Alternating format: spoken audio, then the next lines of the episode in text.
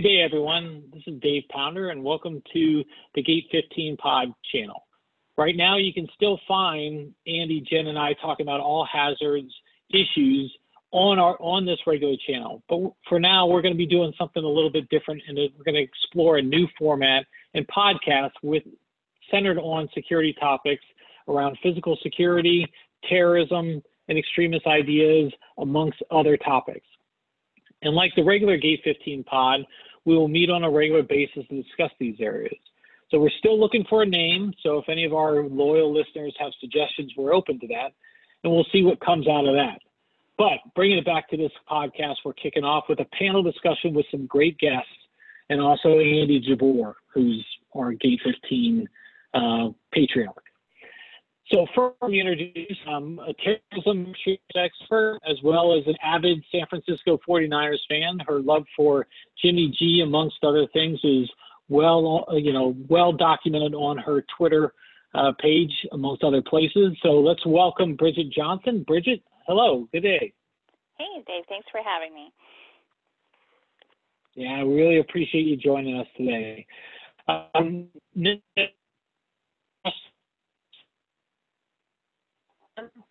enough, I met Travis through work at Gate 15, and then we had this shared uh, realization that our boys both played lacrosse.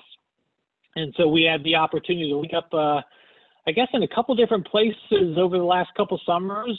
Travis, your, your son's now at Fairfield, I believe. And so uh, welcome to the podcast, Travis. Uh, thanks, Dave.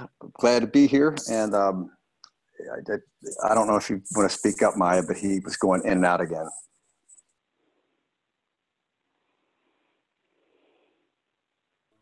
All right, let, let me try to fix that a little bit more. We, we will keep working through some of these audio issues we've got, and and I'll go back, I'll edit and snip as we can. But um, Travis, thanks for thanks for joining us today, and and we do really appreciate that. Um, and then finally, we have the managing director of 15, uh, the one and only Andy Jabbour.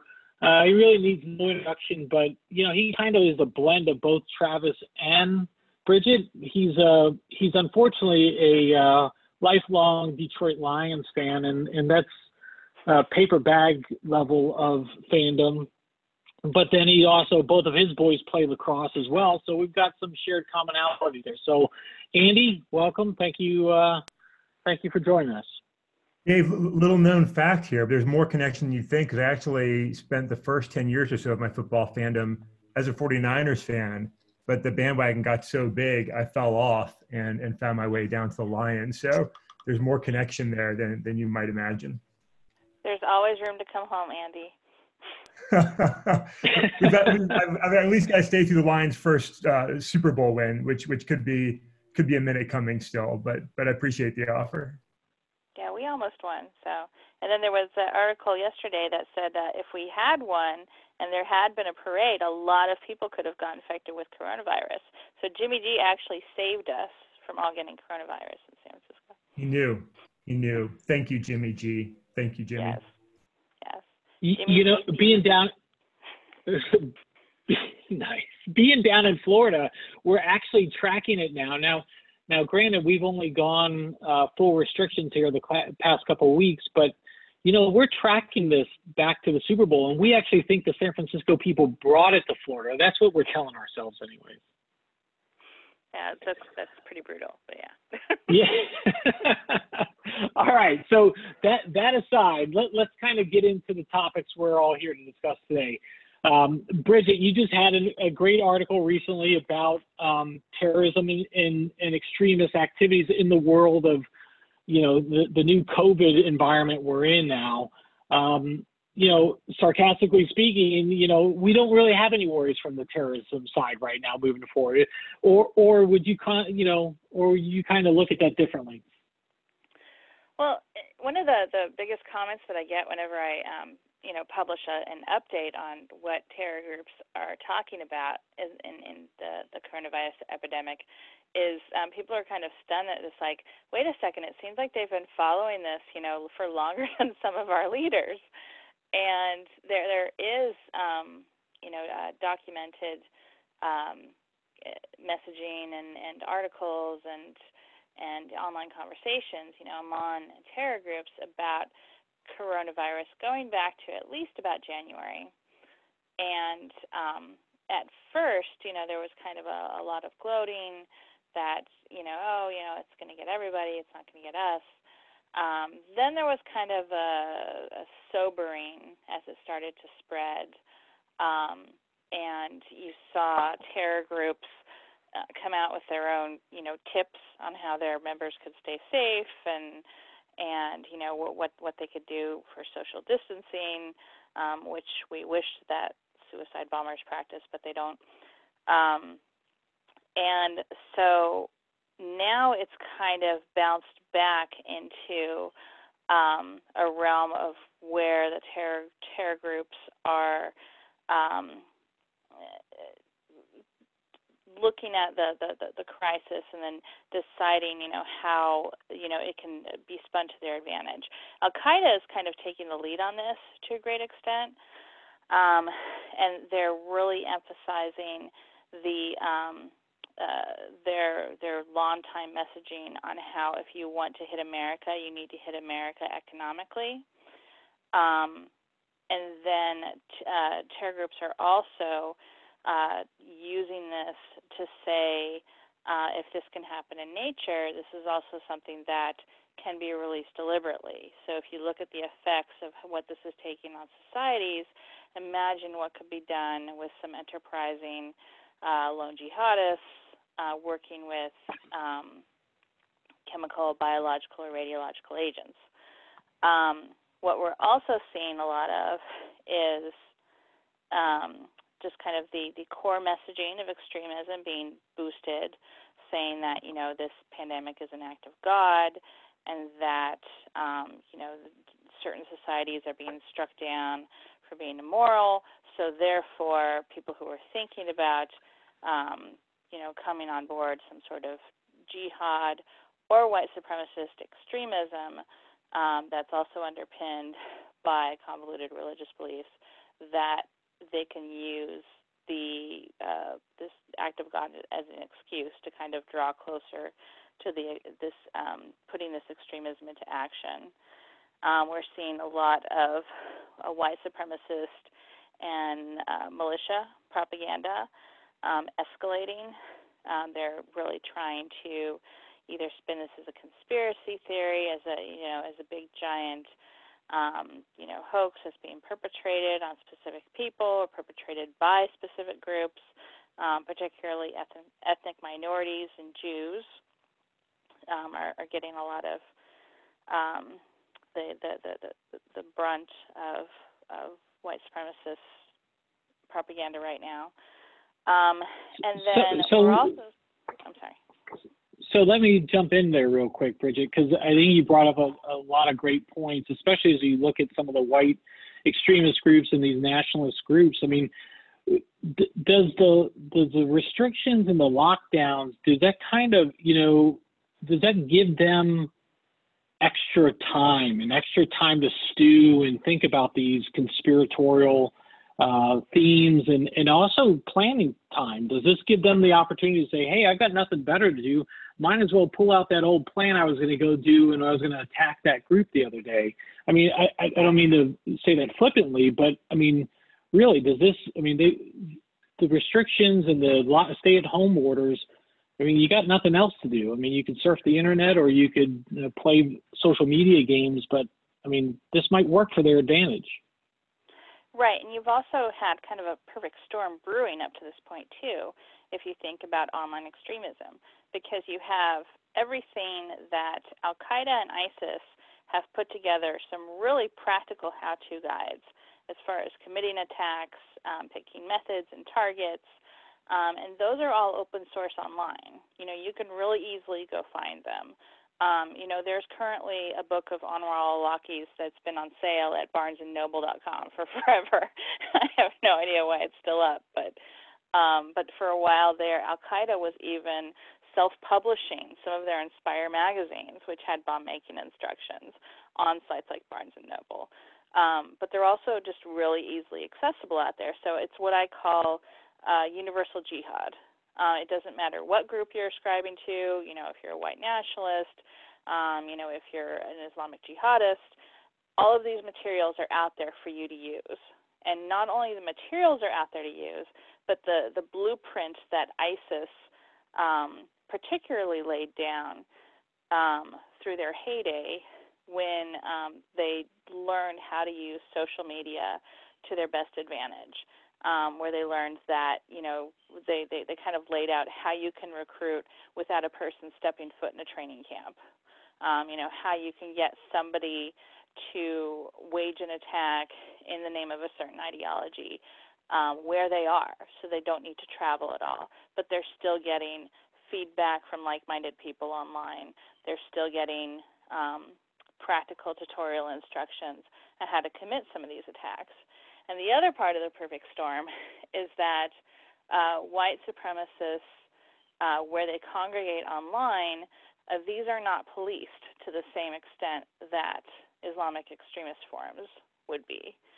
Um, you know, there's there's been a lot of um, you know hand wringing on Capitol Hill um, just before the pandemic struck about you know how how are you going to you know get um, companies to crack down on some of this extremism while not cracking down on free speech and while there's not actually a domestic terrorism statute.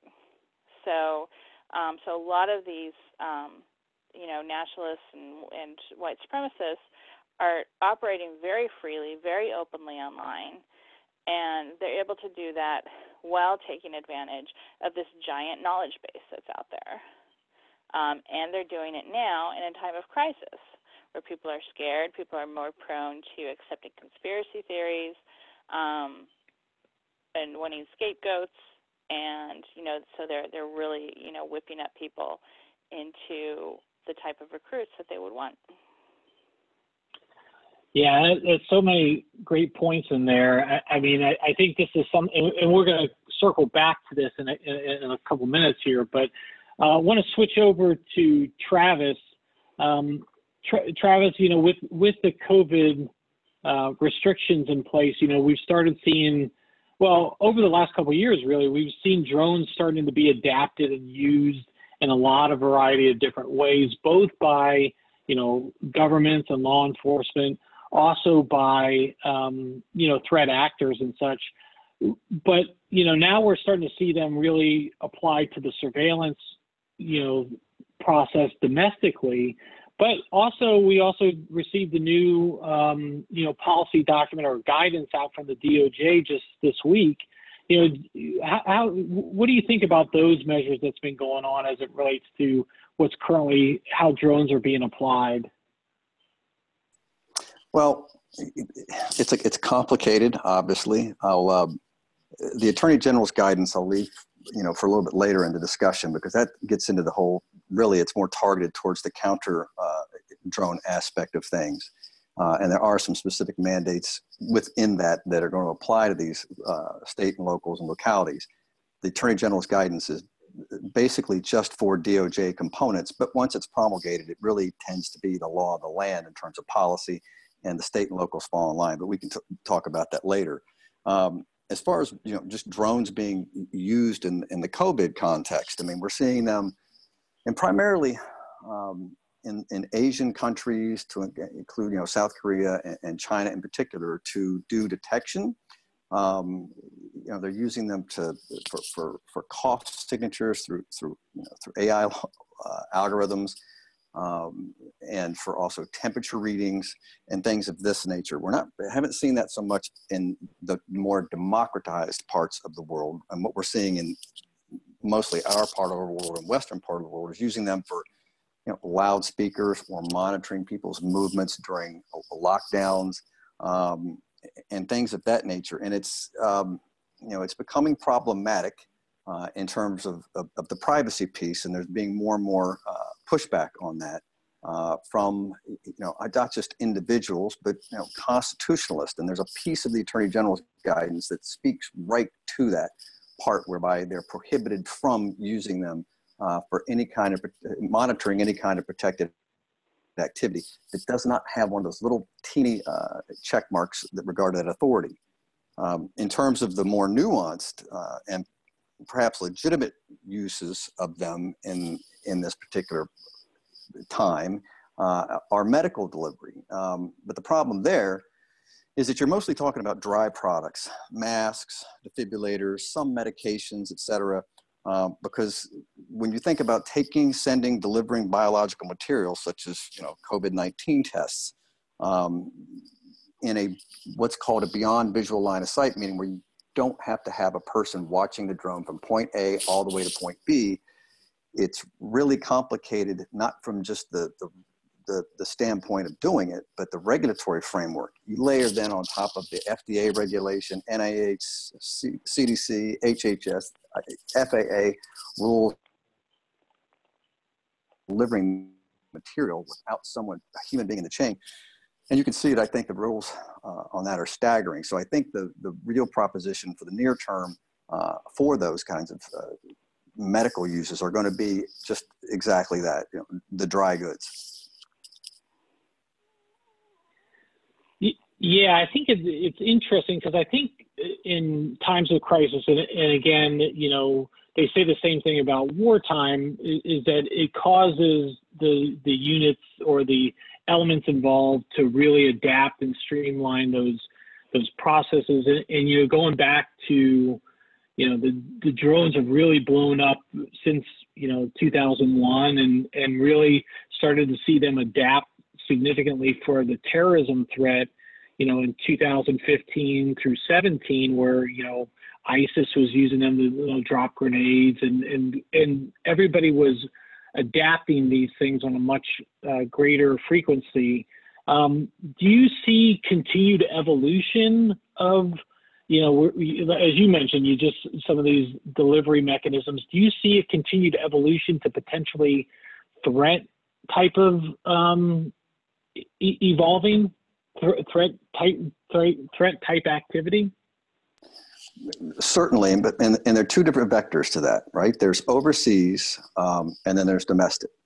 The overseas policy is much easier because we don't have to do with the regulations, and we're mostly talking about sandy spaces, uh, whereby it's it's military and mil spec use uh, to counter them. And you have the accessibility to high explosives. And you, you, know that that piece of the puzzle is so significant compared to the united states where it's very very hard to get a hold of high explosives. You know you just can't go around and, and get a 20 millimeter or 40 millimeter grenade attach it to a drone um, and drop it as you can overseas or get yourself on semtex or, or any of the other high explosives that, which are um, you know more in theater type uh, operational issues for uh, for the battlefield. Here, uh, domestically, um, you know, mass gatherings still are the biggest concern, uh, and that's really a lot of when you look and delve into the Attorney General's order. A lot of the stuff they're really honing in on is, is mass gatherings, um, and those are primarily done through several different triggers. Um, and but you know, this is again guidance just for DOJ components which can be promulgated down, but it's going to require an actual request from a governor to, to cover a, a uh, uh, some kind of event if it doesn't come under one of those narrow categories. That being said, um, you know, to, to Bridget's points, um, you know, at this particular stage of the game, particularly after what we're seeing with this particular disease, just having an open air event where someone uses a drone and disperses any kind of aerosolized form, whether it's inert or it's uh, actually active, will create uh, chaos and fear that you know would be unimaginable at this particular time. And I think going forward for quite some time, those are you know two of the big one of the big vectors. The other obviously is for using them for bots and uh, you know the cyber vulnerabilities of which they're going to be used more and more for. Uh, but again, you know, getting around the regulation and being able to do the all the different things that have to be uh, hurdles that have to get over for any kind of interruption, signal, data storage. And if you really delve into the Attorney General's memorandum, it gets into that as well. The hurdles are great, not just politically, policy-wise, legally, and technically. Um, but again, you know, from the explosive issue, you're talking about pipe bombs and, and low order or homemade explosives versus, uh, you know, what we see overseas with high explosives. So yes, the vectors are there. Uh, they will continue to be there. We've been very, very lucky so far um, to that extent. Uh, I just think that today's the current environment really, you know, heightens the uh, uh the, the, concern and worry uh, of governments, particularly on the biological issue now, whether again inert or not. Yeah, those are those are all great points. And and switching to Andy, I mean Andy, listening to both Bridget and, and Travis talk about these two areas, you know, there's some you know there's some areas where they bleed into each other, and but they're also in and of themselves extremely dangerous as a as a threat scenario. When when you look across, you know, you know the supported customers out there and those potential organizations that could be impacted by this what what do you look at and what do you think about when you hear these type of things and, and things that maybe could be areas that uh, are important for organizations to pull out of here to, to possibly move forward with? Yeah, thanks. And, and thanks to, to Bridget and Travis for their insights. Awesome to hear experts talk about what they're very smart in, and, and both of you can certainly do that probably for hours. Um, I think that the overall concern is just that you, touch on this. The adversary has plenty of time to come up with things and a pretty permissive environment right now in which to operate. And so while we're seeing a general decrease in crime because people are, for the most part, staying home and there aren't maybe some of the tempting targets, if you're an extremist and, and you're talking about some of the things that Bridget touched on, or you're whether professional or just some Yahoo who wants to do something violent with, with a drone or other asymmetrical type threat, the opportunity is still there in abundance. And we've seen you know, specific threats that have been articulated. Um, there's just an arrest in Germany this morning by, by Islamic State affiliated uh, individuals who were plotting attacks. There was no definite time, but they're planning attacks against American interests in Germany. So we still see that active planning going on right now. And then when you think about more conventional type things, even something as simple as we're hearing about with car protests, right? Okay, you know, kind of something you can shrug off and laugh at. But if you own a facility or you have operations around the areas that might be being protested, there's a lot of opportunity for a very disgruntled individual to use a, a vehicle protest just as they would a, a, traditional mass gathering or protest. They can still use that for cover. They can still use the, the, the benefit of a lot of people coming together in a fixed place at a known time.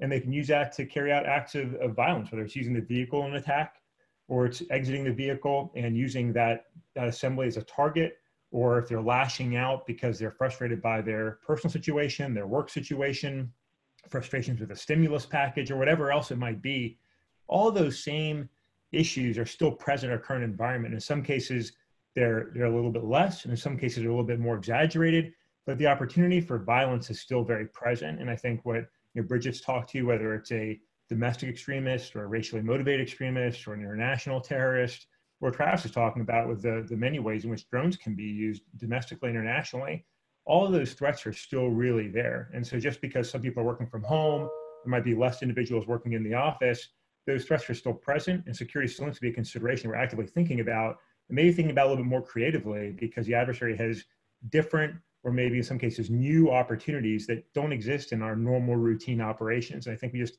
we can't lose sight of that and get complacent because that opens up a, a potential um, opportunity for the bad guys that we really don't want to see them exposed.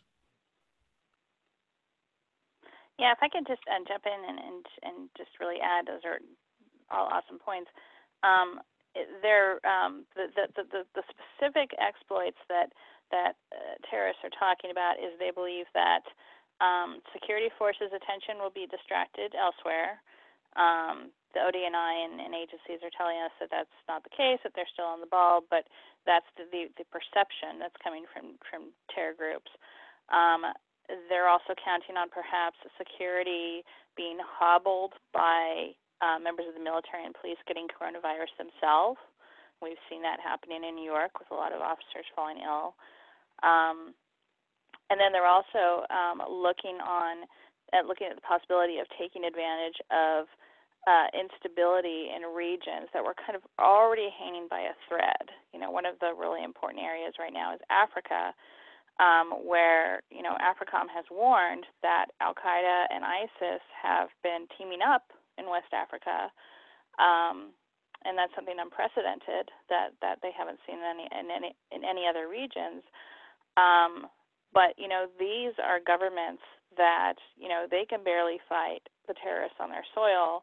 Uh, you know, nonetheless, you know, have a, a pandemic come at them and you know have mass casualties happening because they don't have the medical infrastructure, they don't have the ventilators, etc.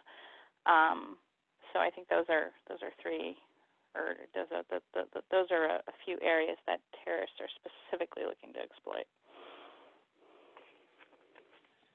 Yeah, and I, I, think that all makes all of this very interesting, especially as we, you know, I think we're really looking at people have started to shift focus now to, oh, when can I get going again? When can I open up these stores again? When can I get together in, in gatherings and such? And I, I feel a sense of concern, you know, that when these situations come up, that these are really going to be target rich environments. And it's really something that we really need to, organizations really need to consider and look at when they decide what is the, what are the steps and what are the milestones we need to set for being reasonable to safely open things back up, not just from a biohazard standpoint, but also from a physical security standpoint and, and countering these various threats that both you, Bridget, you and Travis have brought up. So, but let me switch focus here to talking about you know surveillance measures and and and some of these restrictions that we're talking about. You know, what does this mean moving forward as we've seen governments implement various forms of security apparatuses, taking a little bit more control in some countries than others? Uh, we've seen some of these surveillance capabilities via drones. We've also seen police, uh, you know, going door to door in some places with people with out of state license plates. We've seen the Chinese implement a tracker. You know, it's supposed to be a you know, green, amber, red tracker that allows, determines whether an individual can gain access to certain areas. These are all being argued for as in the in the best interest of public health. But are they really? Are these controls that are really going to be used now moving forward uh, in other ways? And so uh, let me just start with you, Bridget. What, what do you kind of think of when you see some of these new surveillance measures being employed? Well, first let me say I'm taking it from the standpoint of being one of the high risk people. I have asthma, so I've been hiding indoors for a long time.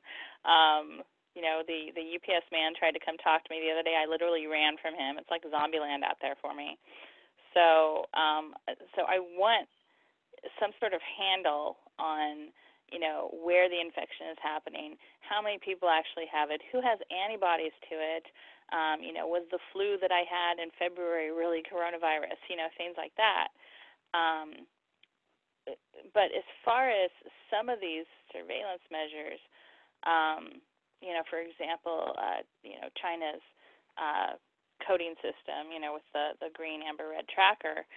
Um, you know, these an authoritarian society isn't going to want to divulge the the true number of ill people if it's something that will um, come across as as you know uh, being uh, an issue that's hobbling their strength at all. Um, so you know I'm not even trusting of of that um, that that you know method methodology going on. So you know I would just kind of you know caution and say you know which of these things are window dressing and which of these things are you know, actually making an impact on, you know, getting a handle on on where COVID is and how it's doing. So. Yeah, great point. So, Travis, what, from your vantage point, what, how do you feel about this when you see these implemented? Well, as, as you and Andy know, that you know, and that's not a shameless plug. My my parent firm Welund this is what we do uh, on many different levels, including keeping track of all the different protests and why and where around the globe. And you know, one of the things we're seeing a, a incredible spike in here in the last week, and we we you know we just put out a forecast about this of what's going to happen. Um, is the, the social unrest piece is really starting to, to creep up, and not just in the, in the extremist side, but in just the general population about wariness you know, from the economic anxiety and the social isolation anxiety to whereby you know, this juxtaposition, this balancing act that state and local localities are trying to do with a with regard to the surveillance domestically is really starting to get uh, pushback. Um, whether they're doing it by roadblocks or, or by drones, um, you know, the privacy piece uh, on a broader context is is even more difficult. Uh, to get past. You know, the NIH is trying to do a study now with looking for volunteers, and some of the volunteers are uh, afraid about how that information is going to be used on the antibody testing, you know, which is uh, then gets into, you know, the accuracy of, of, that and what kind of broad population do you get into and how are you going to, you know, get around these issues, particularly if there would come requests um, by if you go into, you know, a doctor's office or something and have drug blood drawn for some other reason, will be mandated that that has to be tested and that information communicated. So, you know, these broader societal questions are really going to be problematic, particularly as we try to come forward in the fall. You know, South Korea has actually used this kind of a system, uh, you know, and they're pretty democratic um, in terms of being able, and this would help Bridget, of knowing who around you um, in that particular area has been you know, tested positive. But again, the the privacy issues with that um, and we're already seeing this happen in the States with regard to the awakening, and it should have happened decades ago, but the awakening of just how advertising IDs and tracking are used for surveillance in, in the States. So it's an extremely complicated question, one that has been driven to the forefront now, I think, especially as Congress comes back in the fall, and, and, and then trying to manage this disease is really going to be problematic going forward. And it, it, it is, it's a balancing act. There's both public good and then privacy. And I don't know where you, we're going to cut on that.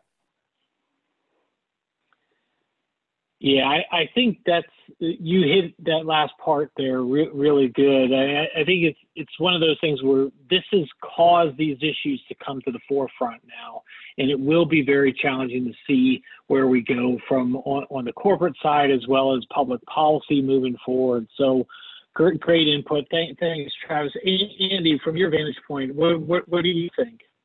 Yeah, I think I think it's a really good point are being brought up, and I think you know, there's there's a couple ways to look at it for me um, as, the individual, right? So from from the government standpoint, the concern I think is when we we give government authority to secure us in any any number of ways, to include extra ability for surveillance and monitoring of individuals' movement and, and things of that nature, governments are very reluctant to give that uh, authority back. Right? We saw that. I mean, if you look at the Patriot Act, um, you know that was passed with a lot of government authority, and you know some of those uh, things that seemed really important at the time, their their necessity may have passed a while ago, um, but it's hard to see government giving those uh, permissions back and, and handing back power to the individual once it's acquired. That's a challenge in the United States or the United Kingdom or other Western nations.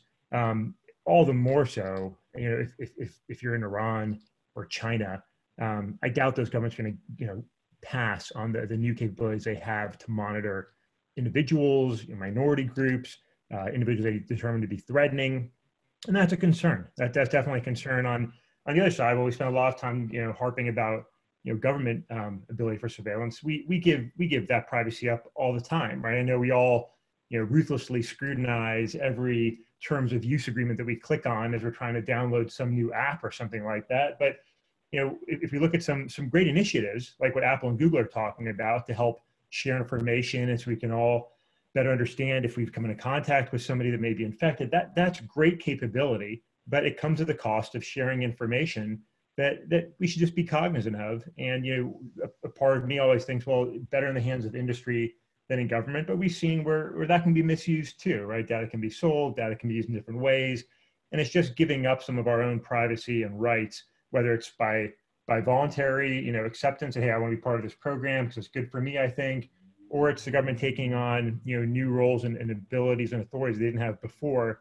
All of them have you know pretty deep personal um, privacy and personal security implications is that data could be, always be compromised as all data you know seems to be compromised at some point or another so there, there are there are concerns about that um, and we have to sort of assess what's what's most effective for me and our community right now and am i willing to give up some of that privacy for the greater good i think a lot of us are but at the same time can we do that in a way that respects individuals' rights? And at some point, can those permissions be uh, taken back so that we don't have you know, random tracking of individuals that hopefully wouldn't be abused here in the United States, but always could be, and almost certainly will be abused by certain regimes as they use that and they use other information in the past to scrutinize, surveil, and, and in many cases abuse minority groups and others that they see as threats.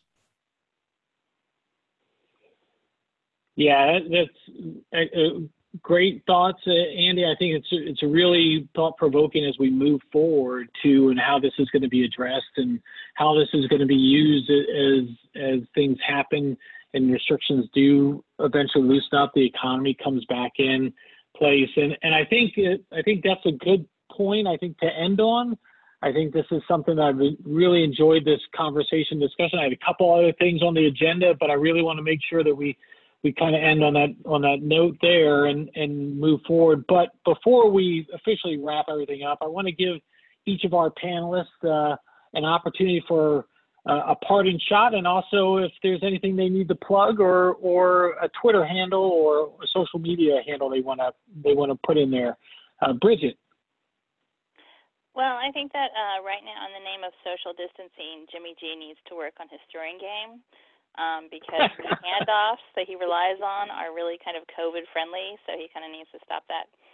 Um, but uh, I, I do want to uh, to let people know about um, a webinar that we're going to be having at Homeland Security today on April 23rd. Uh, it's for uh, law enforcement, Homeland Security people, um, and we'll be talking about uh, domestic extremism um, in conjunction with uh, the FBI uh, and with uh, you know uh, former neo Nazis, and so it's going to be a, a really uh, really awesome time. And I'll be talking about how um, how white supremacist propaganda is is kind of borrowing from ISIS propaganda. Um, and uh, you can follow me at Bridget CJ on Twitter and hopefully everybody comes and reads HS Today because we've got a lot of stuff going on um, across all the all of the areas of Homeland Security right now, and uh, and a lot of of great coronavirus coverage as well. Yeah, I'll I'll echo that point. Um, they do a lot of great work at Homeland Security today. We've been a lot of some of the materials that we produce have, have, made it to that site, and we're very appreciative of that uh, and the collaboration with Bridget and, and the team over there. Uh, Travis, how about you? Uh, yeah, parting shot. The you know I have a 95 year old stepfather who uh, was born in 1925 and grew up during the Great Depression, and then at 19 got sent uh, to war and got wounded in the Battle of the Bulge. And his message has always been, you know, it's not that big a deal. You'll get you guys. We're going to get through this. And uh, I always enjoy talking to him and, and you know listening to him talk about two decades of, of, of, misery and how you know the inconvenience we're feeling about sitting at home uh, versus what the greatest generation did is always very humbling to me. Um, as a parting shot, I mean not a parting shot, but a plug. Um, again, you know, Welund, we put together our recent uh, activism forecast going forward in the future here once uh, restrictions are lifted about uh, what we expect to happen and, and how the, uh, the campaigns and tactics are changing both on the right and the left. And um, obviously, anybody wants to contact me at, at travismoran at welund.com, please do, uh, or at Droning On to follow me on Twitter. And I greatly appreciate uh, the opportunity. Bridget's thoughts were great, uh, insights as well as Andy's and, and David. I just really appreciate it. Yeah, no, we really appreciate your uh, your involvement here, Travis. So thank you a lot. And, and again, Travis, if you do follow him on on Twitter, which I strongly recommend, you'll get a lot of really good perspective and insight in addition to the Groundhog Day photos. Um, but you know, great, great, uh, great way to end there, Travis. I, I appreciate uh, and I appreciate the service uh, from from your family's history. Um, Andy, anything to end on? No, I'll just say thanks to, to Bridget and Travis for taking part in this. You guys bring just so much great insight to the conversation. Really appreciate that and all that you guys do, HS Today and Travis with your analysis and your expertise. It's is really great stuff. I think it's just an, it's an important topic, right? I mean, we've we've done several podcasts in a row, the, the 95% of which focuses on coronavirus, and that's not going to change in the immediate future because it continues to dominate everything else going on around us. So I think you know thinking through this and some of those different challenges we're experiencing is, is really important for us to do and for all organizations and individuals to do because this is a, an interesting and unique environment for us and we, we can't lose sight of some of these evolving and, and persistent threats that we've got to be aware of. So it's, it's a really great conversation. Thanks for letting me be a part of it. Dave, thanks for moderating. And again, Bridget and Travis, thanks so much for, for sharing today. It was great. Thank you, Travis, Dave, and Andy. Yeah, thank, thank you all. It, it, it was a great discussion. Um, and I do appreciate you guys all for participating in this group effort. You know, if I were to end on anything, I, I would just say is the, the threat never stops. And I think it's one thing to be, you know, understand that we're in these restrictive environments and, and there is a tendency to be bored or to sit there and say, what do I have to look forward to every day? There are threat actors that are actively looking to exploit these situations, whether it's in the physical world or whether it's in the cyber world. And so I would just encourage everyone to stay vigilant. And so with that, uh, we do have our regular Gate 15 podcast that'll be coming up with Andy, Jen, and I. It'll be back in a couple weeks. Um, and we have more, and we're looking forward to having some more news moving forward about potential more offerings uh, in the future. And so I think we'll definitely have to have Bridget and, and Travis back on again. And I guess we can have Andy too. He can third wheel it, I guess. But uh, I do want to thank everyone for their time. Thank you all for listening. If you can go into your podcast platform and rate and review us, that'd be great. Um, and with that, I encourage everyone to stay safe and stay vigilant. Thank you all.